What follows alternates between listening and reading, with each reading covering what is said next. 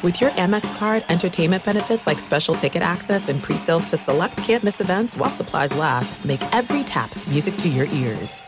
At Bet365, we don't do ordinary. We believe that every sport should be epic. Every home run, every hit, every inning, every play. From the moments that are legendary to the ones that fly under the radar. See for yourself when you sign up today and get $150 in bonus bets when you bet just $5. Whatever the sport, whatever the moment, it's never ordinary at Bet365. 21 plus only must be present in Ohio. If you or someone you know has a gambling problem and wants help, call 1-800-GAMBLER. Terms and conditions apply.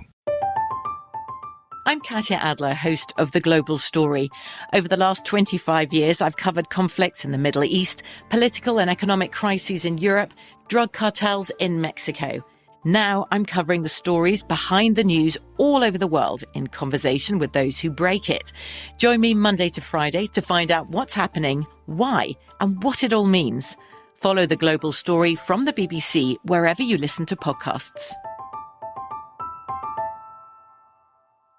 Xfinity has free premium networks for everyone this month, no matter what kind of entertainment you love. Addicted to true crime? Catch killer cases and more spine-tingling shows on A&E Crime Central. Crave adventure? Explore Asian action movies on Hi-YAH. Searching for something extreme? Check out skating, snowboarding, and more on Fuel TV Plus, the global home of action sports. And find crowd-pleasing bops on iHeartRadio's Hit Nation playlist. There's new free shows and movies to love every week. Say free this week in your Xfinity voice remote.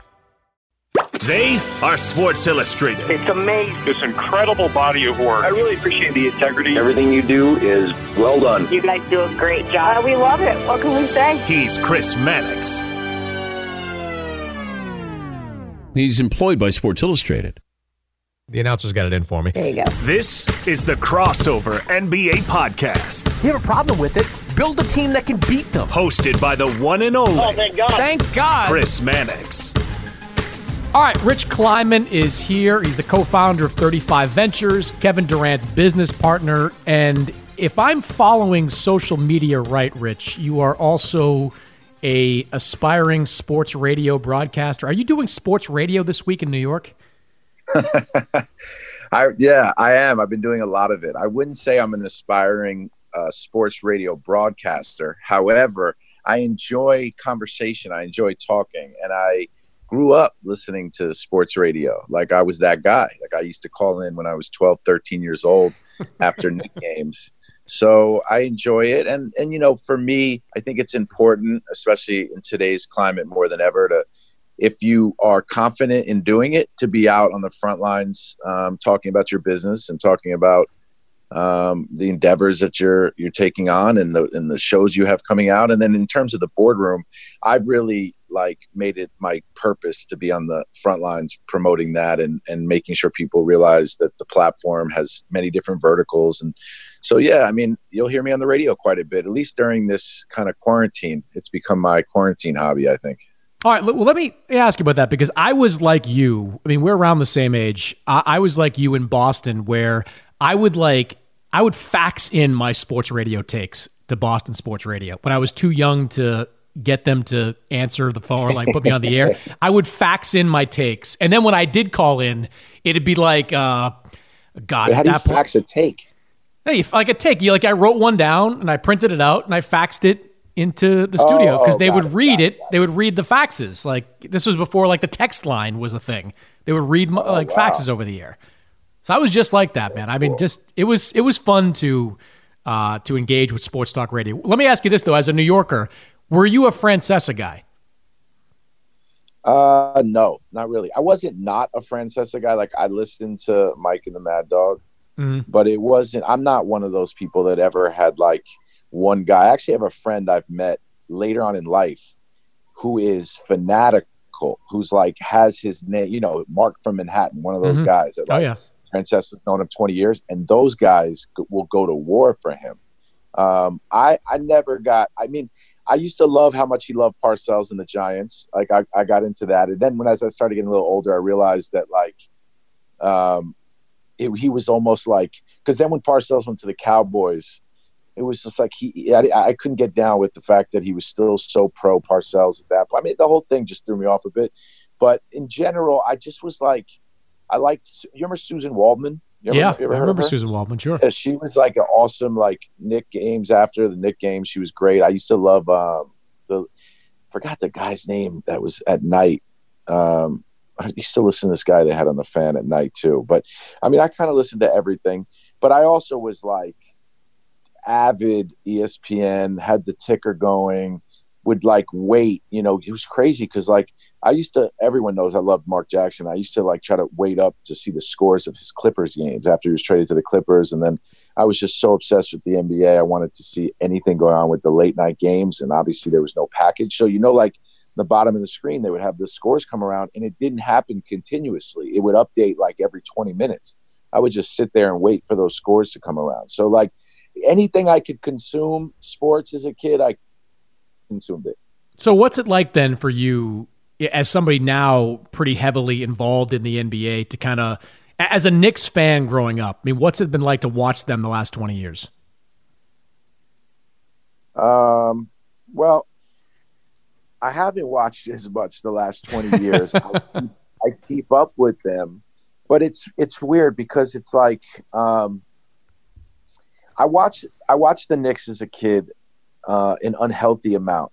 I mean, I it's fun when I talk to Mark Jackson uh, as a friend and I catch up with him. I remind him of games. Like he'll ask me questions like, "What year was it when so and so was on the team?" I'll be like, "That was your second year in '88, Pitino's second year." Like I, my my knowledge of what happened from like 1986 till about 2000 is unmatched. There's, mm-hmm. It's like represents a period in my life where it was I hadn't I, I, didn't have a wife at that time. I obviously had no kids at that time. It was like the Knicks were my life.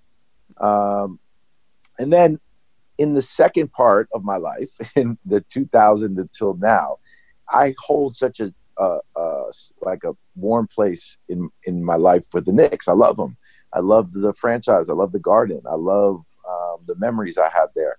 But I just never got behind a particular team or player the way I did as a kid. And I'm starting to think now that I got older that that's actually what happens when you're a kid and you're a sports fan. You just kind of grow out of that obsession period. Mm. Um, but you know, I still root for them. I still watch them. I really like, you know, Steve Mills was a friend of mine. I was I would keep in touch with him every so often. Um, and now I'm excited that Leon's there. Um, but you know, it just hasn't been the same. Like, so it's not like with the Giants with football. You know, it's I think football fandom is different. It's like every year it's just like renewed excitement, and you just kind of have this condensed like 16 games, and you go after your team. It almost feels like when you're like a fan of your college. But in the NBA, it's just it's just been different. It's just been different the last 20 years. So, as a Knicks fan, does the direction they're going now with Leon Rose and and sort of the overhaul they're attempting that that does that excite you? Well, it excites me because I like Leon and he's a friend of mine, and I'm excited for him, and I think he'll do a great job. I wouldn't necessarily call. I I don't know if it's an overhaul yet because it's kind of just been like an overhaul, right? Like the last few years. Um, I think that what Leon has now is is a great canvas of some good young talent, um, some cap space, some potential for even more cap space, a slew of draft picks, and it's like he's getting this dream job and then you're getting this incredible bit of ammunition to now activate your dream job. So i'm excited to watch that as like a fan of the business as well and a fan of sports and basketball. And then obviously i want him to succeed and i want the knicks to succeed. And by the way the nets will succeed. Mm. and having the knicks be successful while the nets are successful will be fun in the city. You know i think everyone would want that. No i completely agree with you. I mean i, I think it's not mutually exclusive where you have to have one of those franchises be successful and the other not. I think having, I mean, look, we're seeing it in LA. I mean, the Clippers and the Lakers both being elite teams uh, makes basketball better. And I think it would be the same thing if the Knicks and the Nets can can get, can both be on that that pretty high level. You, you mentioned your yeah. you mentioned your relationship with Mark Jackson, your friendship with Mark Jackson. I mean, do you think Mark Jackson will get another coaching job? Um, yeah, I mean, I'm optimistic that he will. Um, I think that it's not a sure thing. I think that for some odd reason, um, I don't know what it is, to be honest with you, because he had a successful three years. Um, he had some things, I guess, said about him in the media post his time there. And we're all now looking back at that. You realize that while some things in the media are true and accurate, we've all been a bit desensitized to like what we hear. And I think all of that stuff has kind of gone away. I think the biggest thing that happened was this like the stars being aligned of like not such great press coming out of the separation and then them winning the championship the next year and them winning 73 games a year after that. Whereas more emphasis should have been put on the job that he did and played his part leading up to that. Now, I do think that people like Bob Myers and the players and Steve Kerr and and even ownership, they did at times publicly like really make a point of saying that like Mark played a big part in it. The players too, obviously, especially. Um, but I don't know if it was just that like sentiment that went around the league because it feels like it was one of those things that where like he'd become a, a rumored candidate and for whatever reason, whether it was in New York or I think there was a few other cities that his name was mentioned in, you always would kind of read the description about him and someone would say like great leader, players will run through a wall for him, player knows the game, but a lot of baggage comes with it. And it's like what baggage comes with it? You know what I mean? Sometimes these things just kind of like get put out in the atmosphere and it's just like a narrative that keeps going with the story. So I do think that what he has benefited from is time, and time has now, I think, diminished a bit of that talk. And he is like a candidate that's mentioned quite a bit. And then you see within like the social media world, there's always a real um, support for for him to be a candidate. So I'm hoping that uh, all of those kind of like elements will add up to him getting a shot. He deserves one. He's a great coach. He's a great leader um, I you know, and and then for me personally, it would be fun to watch him get another opportunity. Um, yeah, I so mean, I'm confident. Yeah, I mean, he is. I mean, look, you you when you're a 53 win coach of of a team, you would think that regardless of the circumstances, that another opportunity would come up. It's just, I mean, there's got to be something there, right? That you know, it's been six years since Golden State, and you know, unless something happens this summer, it'll be another off season that goes by without Mark getting another job. Yeah, and I think he, I mean I know he's at peace with it, and I know that um, there's a very good chance, like you said, that this summer will come and go, and he won't. Mm-hmm. Um, but you know, listen, I I think that it's time, and and I've heard uh, I've heard bits of it, and and started to hear now that the Warriors previous dynasty and they may start a new one again next year but let's just say what it was for the last six seven years has ended um, I think there's an appreciation for the full body of work of what that run was. And there's no way to not acknowledge that the foundation that was built, he played a part in. So I think that hopefully that comes a bit more into the forefront than all the other kind of chatter and narrative that comes with it. Um, and I think that ultimately it will and should. Um, and I think it, you know, for like everybody, you kind of also take all the pluses and minuses from your previous experience and then you implement them into your next one. So I think he'll even do that much better in his next job. Um, yeah. So I think any team could do it. Yeah, yeah, we'll see what happens whenever, whenever I guess the off season actually starts, Rich. Because I, I don't at this point, I don't know what that date could actually look like with with the way the calendar is shaking out. What, what's your sense and and your read from from your position about you know, I guess how the NBA should proceed with all this. Um, they're clearly doing the right thing now with allowing the medical evidence to to dictate policy. Um, you know, my understanding is that you know, come May first or in the in the weeks following May first, you know, there'll be a reevaluation of where they are and just how logistically possible it is. I know they're considering you know Las Vegas as a potential site to hold the playoffs. But what, what do you think of where the NBA is with all this, and and I guess how should they proceed? Well, I mean, I think like it feels like Adam, as much as any commissioner, if not more, has a really incredible read uh, of what to do and when to do it and what the right thing to do is. And I know that he's as intelligent as they come, so you, he does the due diligence and make sure that he covers every angle. And in this instance, there's so many different angles and so much information and so much unknown that it's going to be hard to make a decision in any way prematurely. You know, you, you can't kind of like try it out. This isn't one of those things where you're like, you know what, let's just give it a shot because giving it a shot without checking all the science and all the facts and getting all the clearance is uh, is putting lives at risk. So I think that obviously he'll have to wait till the next big kind of benchmark within our country. Um, at least in New York, um, I know I can speak that that's kind of the benchmark, and I feels like that's what the whole country is is kind of using as theirs. What is like the end of April, May first. Clearly, there won't be fans. Um, I don't think there's any chance there'll be fans. I think we've mm. all we all know that, and I think that you have to start having some kind of clock ticking on when this could potentially affect next season, how you're going to manage the draft and the virtual draft process. Also, I would think taking into account that the players that are going to be coming into the NBA next season will they have to now be waiting from February, March, whenever their seasons ended, all the way till December? And all of those things are going to have to be put into this like decision making process that I believe somehow the NBA um, will figure out a way. I do really think so. I think two weeks ago I was I was asked that a few times, and I felt like this was unsalvageable.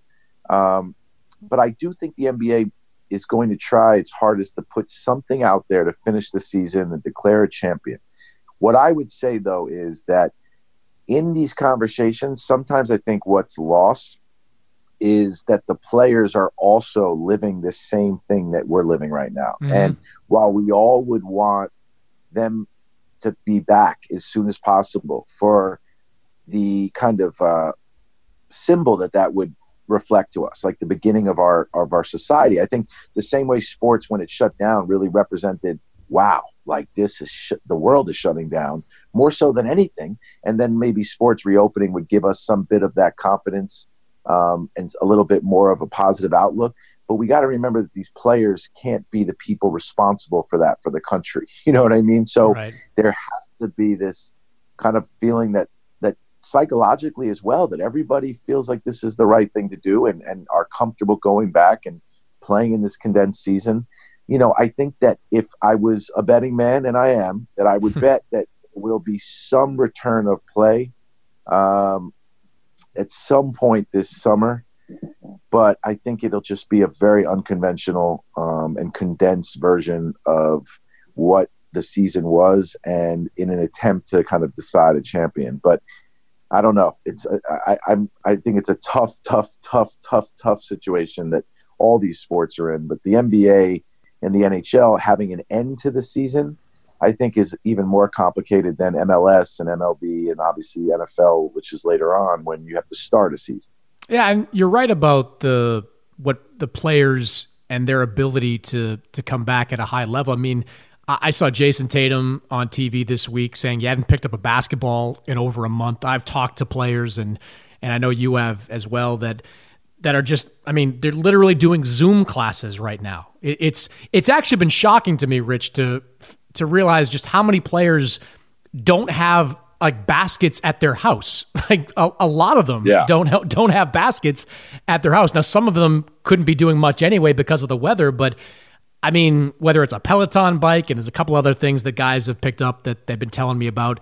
I mean, there's it's going to take a while, I would think, for guys to get back into shape uh, to be able to play NBA level basketball games. And the danger is, of course, if you're not in that kind of shape, injuries happen. I mean, that's how, you know, Achilles get torn, ACLs, yeah, know, bad yeah. injuries. You got to be careful about that, right?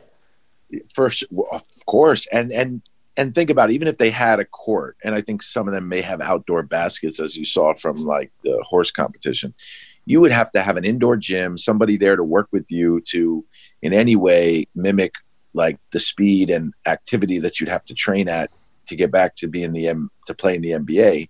Um, and these guys have never really had to have that because they've always had gyms to go to, and this is unprecedented. So, I mean, they've got to be so far behind.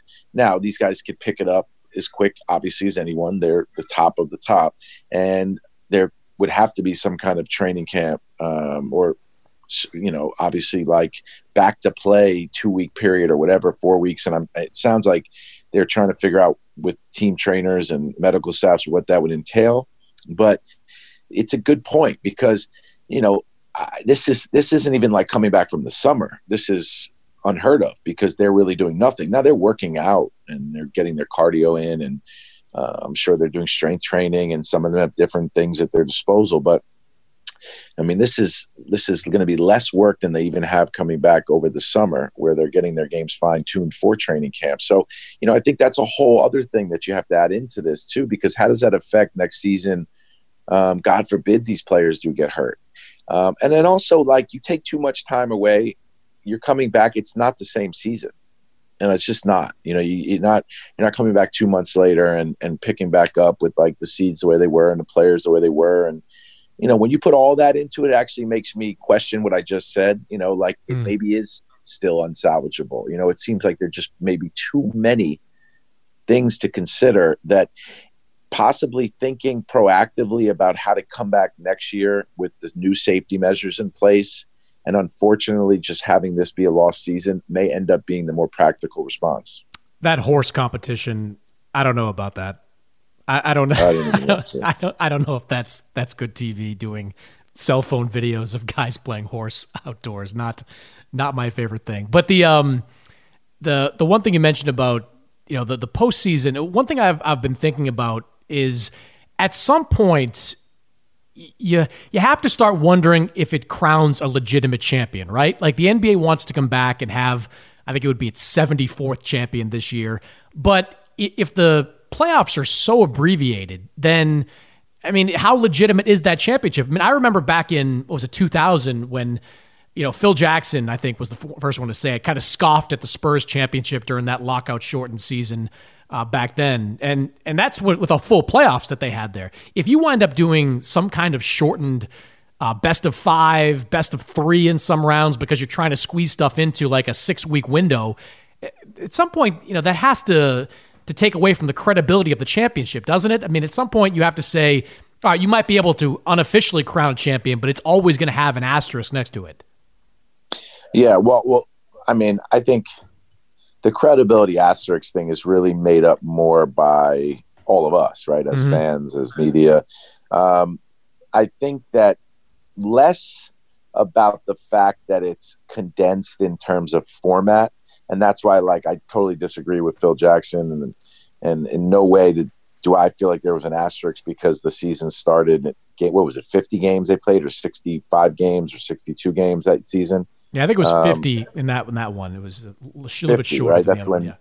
when the Knicks came in as an eight seed to yeah. play the Spurs. Um, I think the difference with this one would be that was a lockout, and then they started a regular season the right way. They just did it with a shorter amount of games. The reason why this one would be so odd, though, in time, I believe that these asterisks really mean nothing, and you know, as time goes on, the champ is the champ, and however you found it that way. My concern would be that I don't even know if it's the same season. Like you're taking two months off, and all of a sudden you have teams that were seeded in certain ways based on how they were playing in the beginning of March. But just like season to season, nothing's the same. This is a whole nother time period that you took off and took off in the most isolated way in mankind. And then and, and people are losing people. I mean people are i mean people are losing people in the nba that are close to them. You know i mean it, what Karl Towns my god I mean, yeah. you know i can't even my heart breaks thinking about what he went through and what he's going through in his family and you know a security guard that worked for kevin and demarcus cousins and draymond green he passed away i mean there there's people that have lost people in these times they're human beings so like for me it's like it's not even going to be the same season. So you know, I, when I, when I start even again, the more we talk about it, I just I I cannot wrap my head around how it can happen. Yeah, yeah, I think it's going to be a big time challenge for all the reasons you you kind of articulated there. Um, in the interim, you know, content is king, right? Like we talked about a horse and what ESPN's trying to do there. You see a lot of old uh, old shows, old uh, games that are being played on every network as people try to give an audience something to watch. Uh, with some of the work that you've been doing with 35 Ventures, I guess first, tell me how you started that that company. Obviously, it's you and it's Kevin Durant and um, you know, and, and forming that company together. But what's the the genesis? What was the genesis of all that?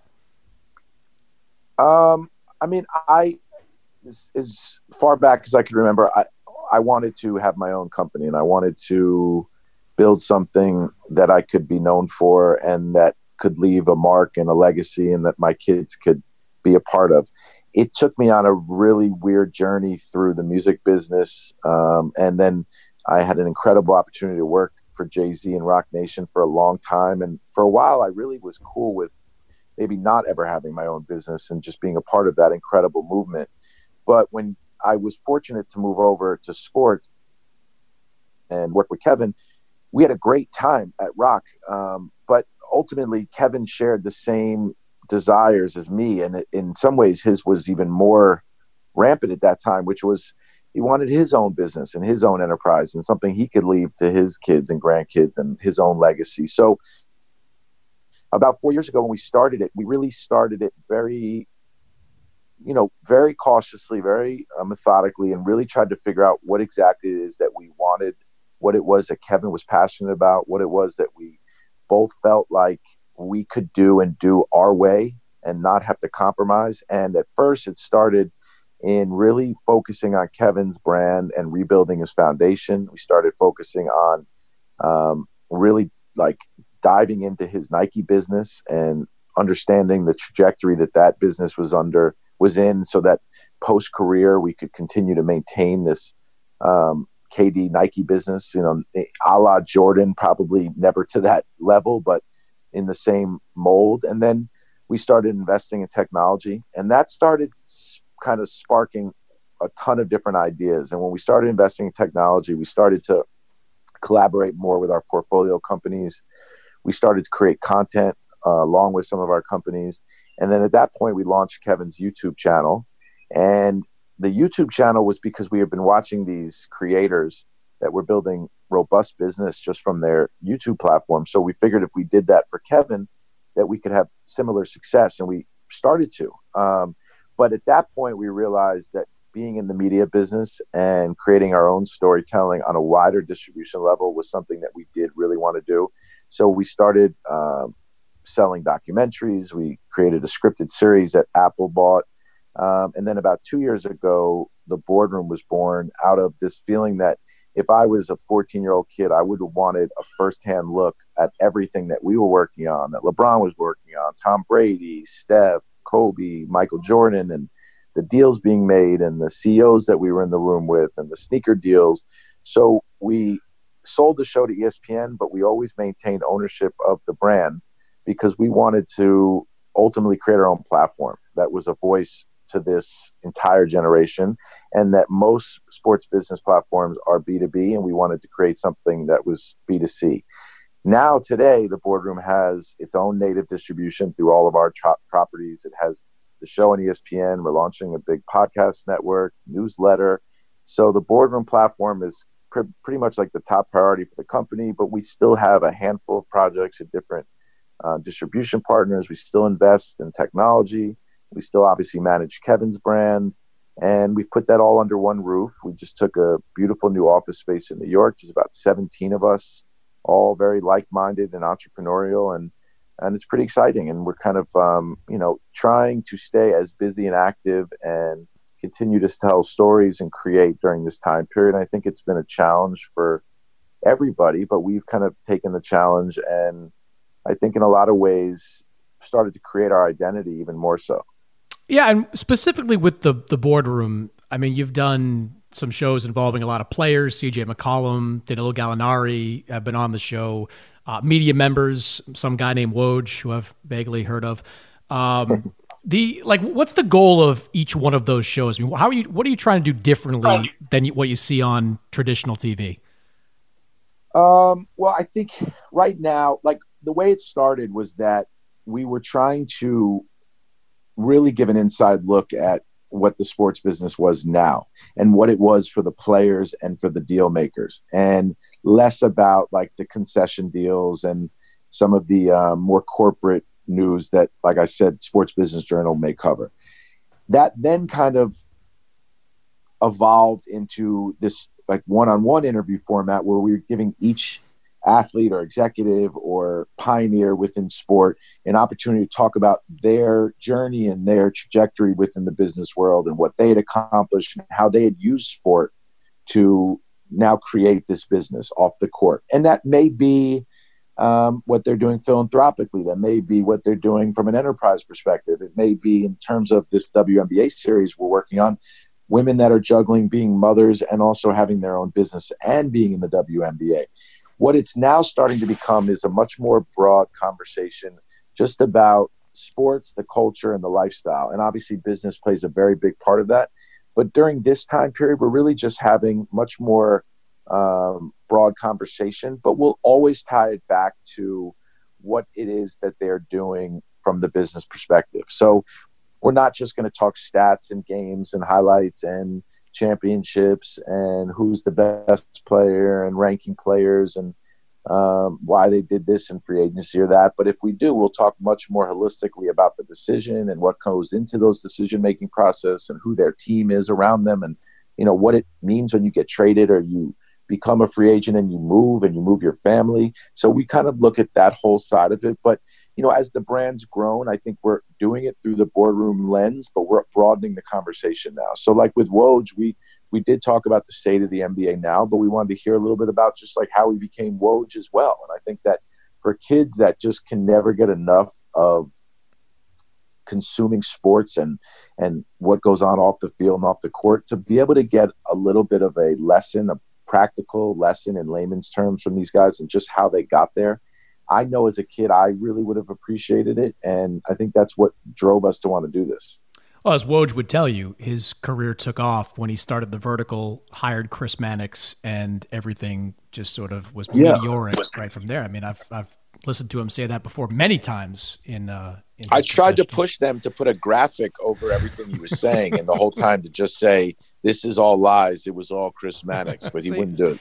They I mean, wouldn't do it. He'll get there eventually. He'll come around to it. At Bet365, we don't do ordinary. We believe that every sport should be epic. Every home run, every hit, every inning, every play. From the moments that are legendary to the ones that fly under the radar. Whether it's a walk-off grand slam or a base hit to center field. Whatever the sport, whatever the moment. It's never ordinary at Bet365. 21 plus only must be present in Ohio. If you or someone you know has a gambling problem and wants help, Call 1 800 GAMBLER.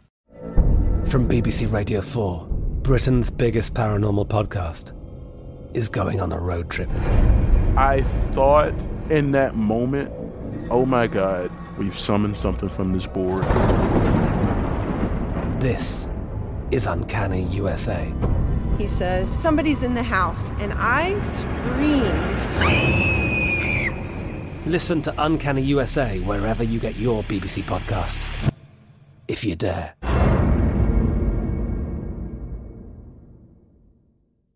There's no distance too far for the perfect trip. Hi, checking in for. Or the perfect table. Hey, where are you? Coming! And when you get access to Resy Priority Notify with your Amex Platinum card. Hey, this looks amazing! I'm so glad you made it and travel benefits at fine hotels and resorts booked through Amex Travel, it's worth the trip. That's the powerful backing of American Express. Terms apply. Learn more at americanexpress.com slash with Amex.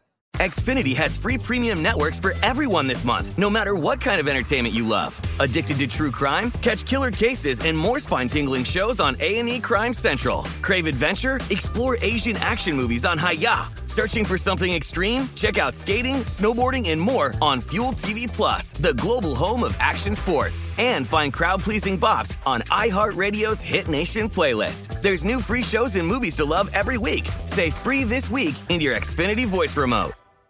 How do you, you know? I'm curious because you know a guy like Kevin and a guy like LeBron, for example, just two, who, both guys who have started their own kind of platforms, media platforms that are highly successful, widely viewed by a lot of people. How do you balance, you know, a, as Kevin's manager, kind of the the relationship, the coexistence between sort of the internal media, for lack of a better phrase, and the traditional media that's out there that you might want Kevin to do stuff with?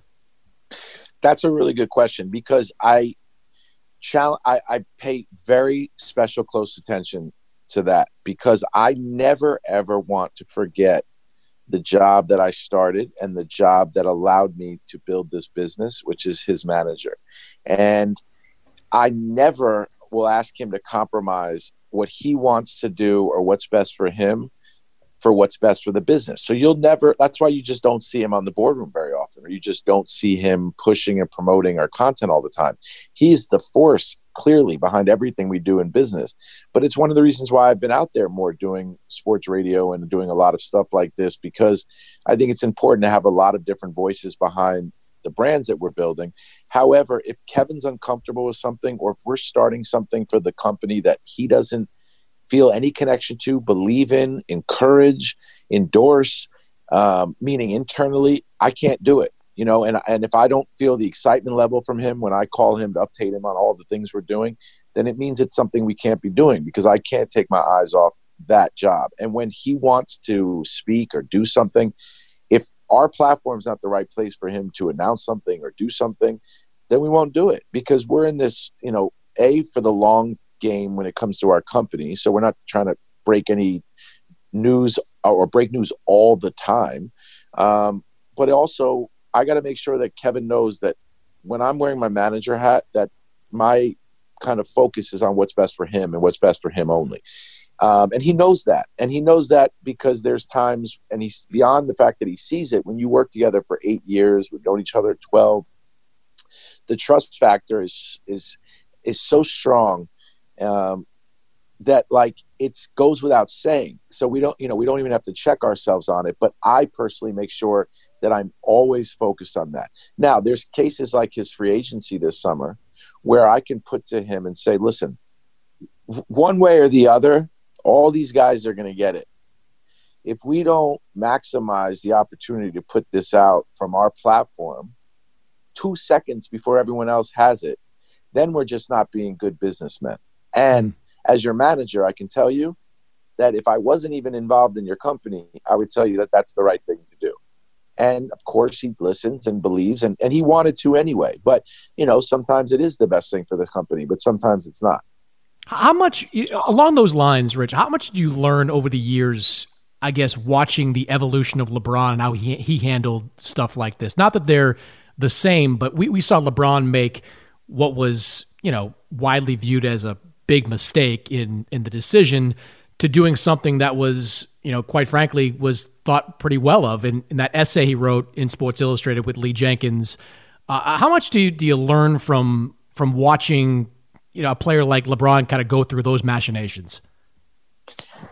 I mean, we learn everything from them. I, you know, listen, LeBron, Maverick, Rich, Randy, they were trailblazers in many ways, but one of the biggest ways was creating an entire business with multi multiple different verticals and different an agency, a uh, media company, a marketing company, all while LeBron was in the middle of his career or in the beginning, middle of his career, all of the parts of his career.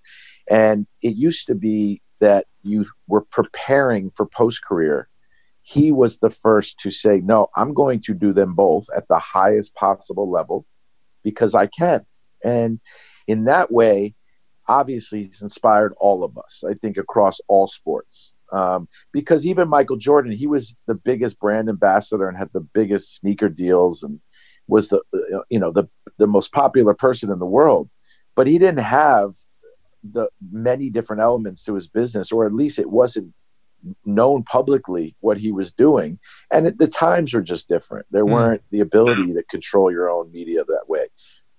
LeBron was the first to do that. So in every way, he's inspired us. Now, I do think that like we have done it our way and we've created things that are true and authentic to us. And there's a different approach we take to different things. And obviously, Kevin and LeBron are different, just period.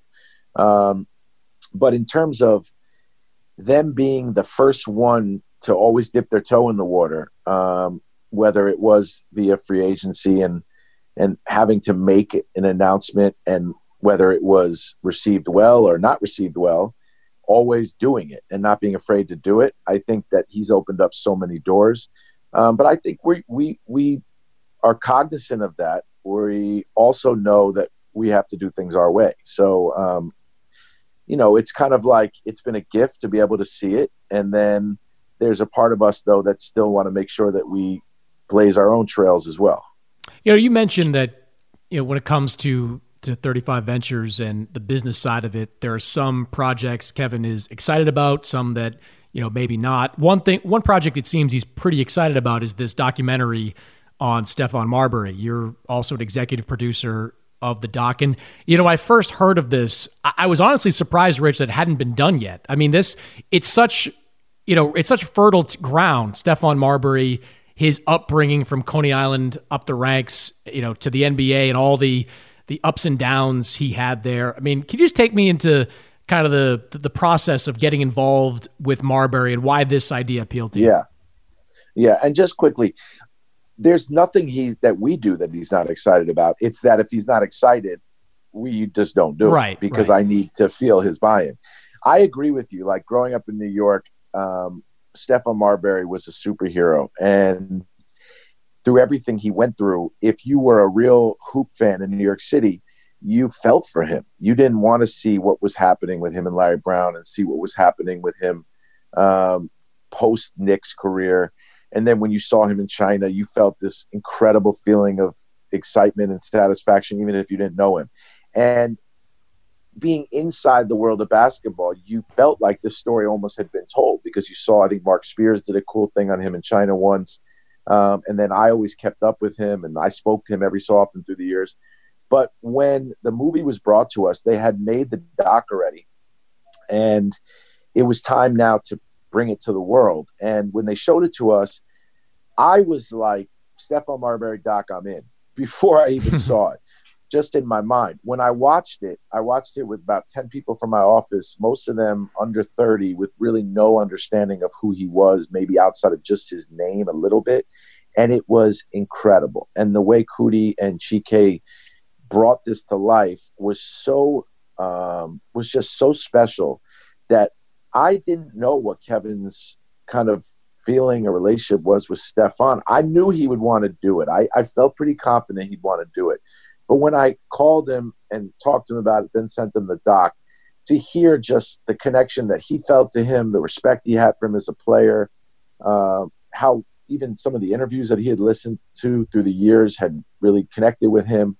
Once we both were as excited as I was when I first watched it, it was like we were just chomping at the bit to get as close to this story and be as big a part of it and help out as much as we can. And it's been so cool to see the basketball community as well as just people in general respond to this and just give him his due and give him his positive um, kind of respect that he deserves because he made mistakes maybe he says and, and some of them are just what growing up and all of us go through he had to do this on a big stage. I'm sure there's things he would have done differently, and I'm sure there's things that he did the right way and people misunderstood him.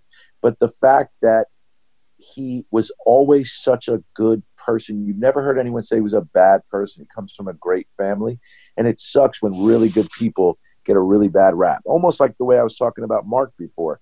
So the fact that this film was able to just open people's eyes to just how incredible and special he is and the film is it's just been really rewarding for me professionally and personally you know one of the great basketball unknowns of like the last 30 years is what would have happened if steph stayed in minnesota like you know that was a team on the rise you know looked like they had you know kevin kevin garnett and steph had great on-court chemistry and then three years you know, Steph decided, you know, he wanted to to go back home to do something else. I mean, that that's I don't know about you, but as a as a for you as a New Yorker watching that, I mean that I always, I will always wonder what that team could have been because of how great Kevin Garnett was, yeah. how great Stephon Marbury was. That was a team that could have won championships, you know, if it was built out right.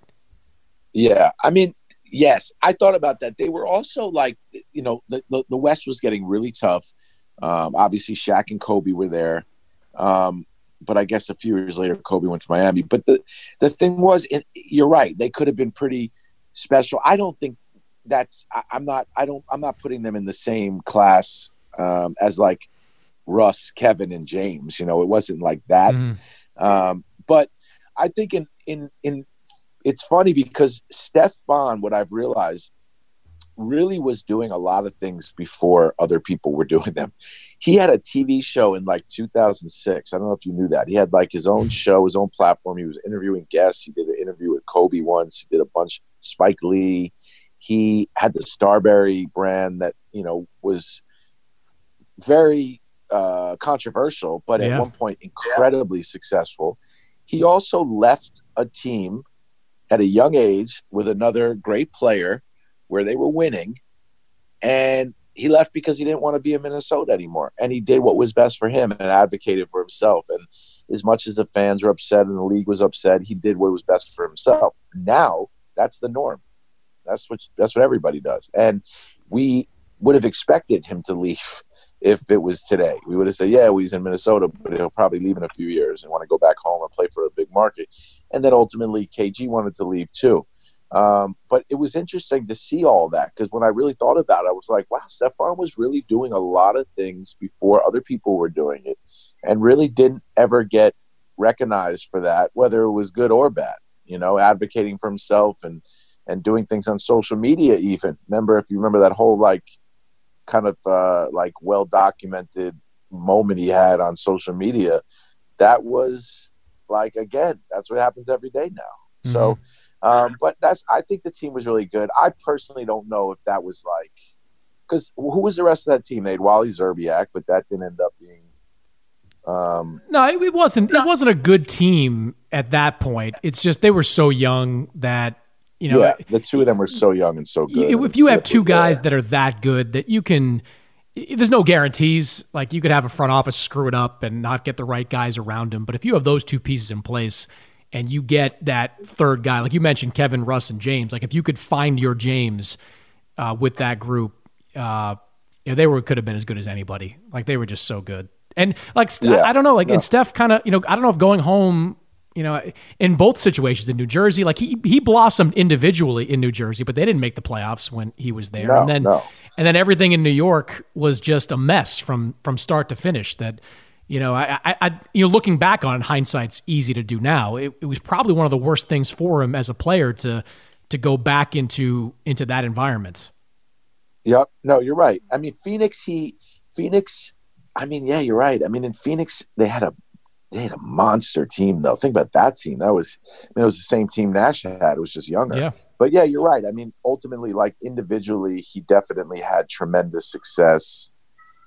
Team wise, there were glimpses in New Jersey. Everyone was hurt when he was playing. But yeah, I mean, he never really had the team success that he had there. So, you know, ultimately, I think that's probably the biggest question about whether if he if I wonder, you know, I never even asked him that. I I, I had a deep conversation with him about six weeks ago, eight weeks ago about all the different stops along the way and didn't even really go back to ask if like he regretted ever leaving Minnesota. But I doubt it because, you know, I do think that it's not focused on enough how much quality of life is important for these guys, you know, and if you're just and it would, it's no different than it would be for you and I if we Mhm. just weren't comfortable in a particular job. Um, I mean, in a particular city where our job was, we just probably wouldn't want to be there, no matter how much money or success we could have, you know?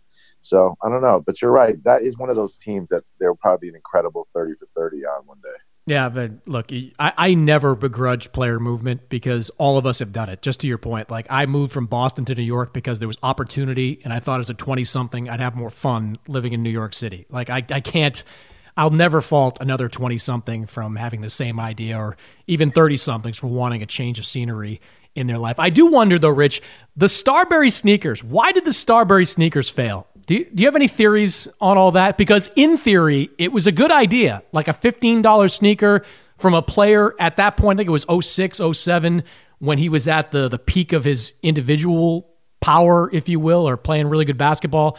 Uh, but they never, it just never caught on in the way I thought it might catch on.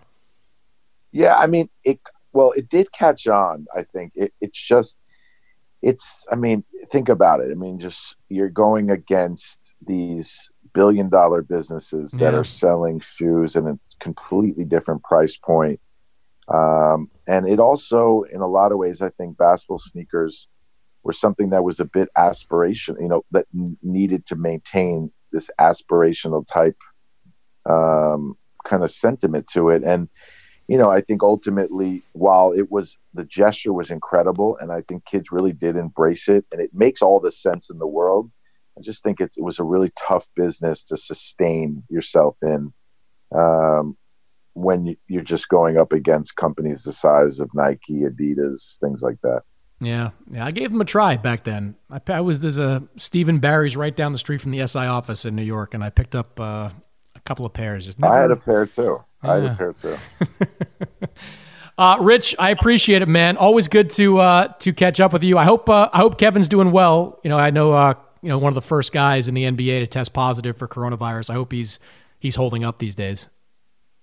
Uh, yeah, I appreciate that. He is. I will tell him that you send your regards, and um, you know he was fortunate that he was asymptomatic throughout and um, is now you know clear and free of it, um, but obviously quarantined like the rest of us still. So how is he with um, the how is he with the Achilles at this point? Where what's the the latest with his physical health? I mean, he's he's doing good. I mean, he's you know his he's exactly where he's supposed to be, um, and it's been almost a year since the injury, but um, you know he's been able to maintain his rehabilitation during this period, not to the same extent I think the first few weeks, but you know he's continuing to get stronger and keep building and playing, and you know things have slowed down tremendously for everyone, just like if he wasn't rehabbing back, but um, it, not, this hasn't thrown him off um, the you know the path to coming back to play. Do you think? I mean, one of the questions about summer basketball is guys overcoming injuries to play. Has there been any thought of Kevin coming back to play if it was July or August? I, I, I promise you, Kevin and I have not talked about that, and I know it sounds crazy, but my my um, my assumption has been uh, that that wasn't very realistic. Yeah. And I've just kind of, you know, I just don't, it's just not, I, I know when the time will be to have that conversation and it just hasn't been that time and it just doesn't feel like it's needed. Yeah. Yeah. I mean, that, that'd also be asking a lot too, to come back into a pressure situation right off the bat with an injury like that. That's, that's yeah, a lot to ask for a guy that's got a bright future. That's what I mean about unrealistic. It's just when, you know, it's, it, I haven't even thought to ask him because it just seems so unrealistic.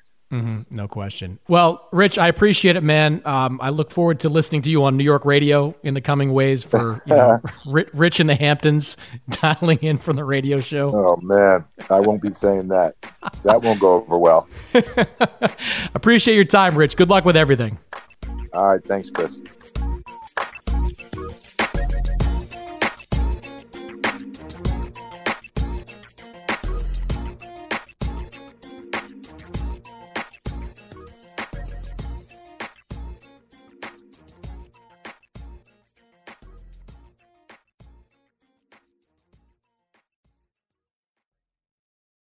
At Bet365, we don't do ordinary. We believe that every sport should be epic. Every home run, every hit, every inning, every play. From the moments that are legendary to the ones that fly under the radar. Whether it's a walk-off grand slam or a base hit to center field. Whatever the sport, whatever the moment. It's never ordinary at Bet365. 21 plus only must be present in Ohio. If you or someone you know has a gambling problem and wants help, call 1-800-GAMBLER. From BBC Radio 4, Britain's biggest paranormal podcast is going on a road trip. I thought in that moment, oh my God, we've summoned something from this board. This is Uncanny USA. He says, Somebody's in the house, and I screamed. Listen to Uncanny USA wherever you get your BBC podcasts, if you dare.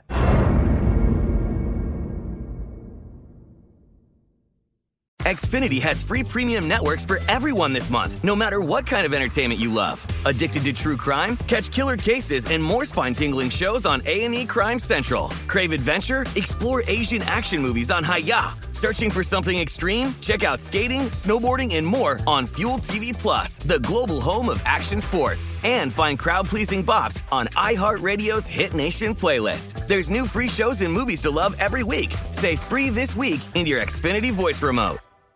Thank you for traveling with Amex Platinum. To your right, you'll see oceanside relaxation at a fine hotel and resort property. When booked through Amex Travel, you can enjoy complimentary breakfast for 2 and 4 p.m. late checkout. That's the powerful backing of American Express. Terms apply. Learn more at americanexpress.com slash with Amex.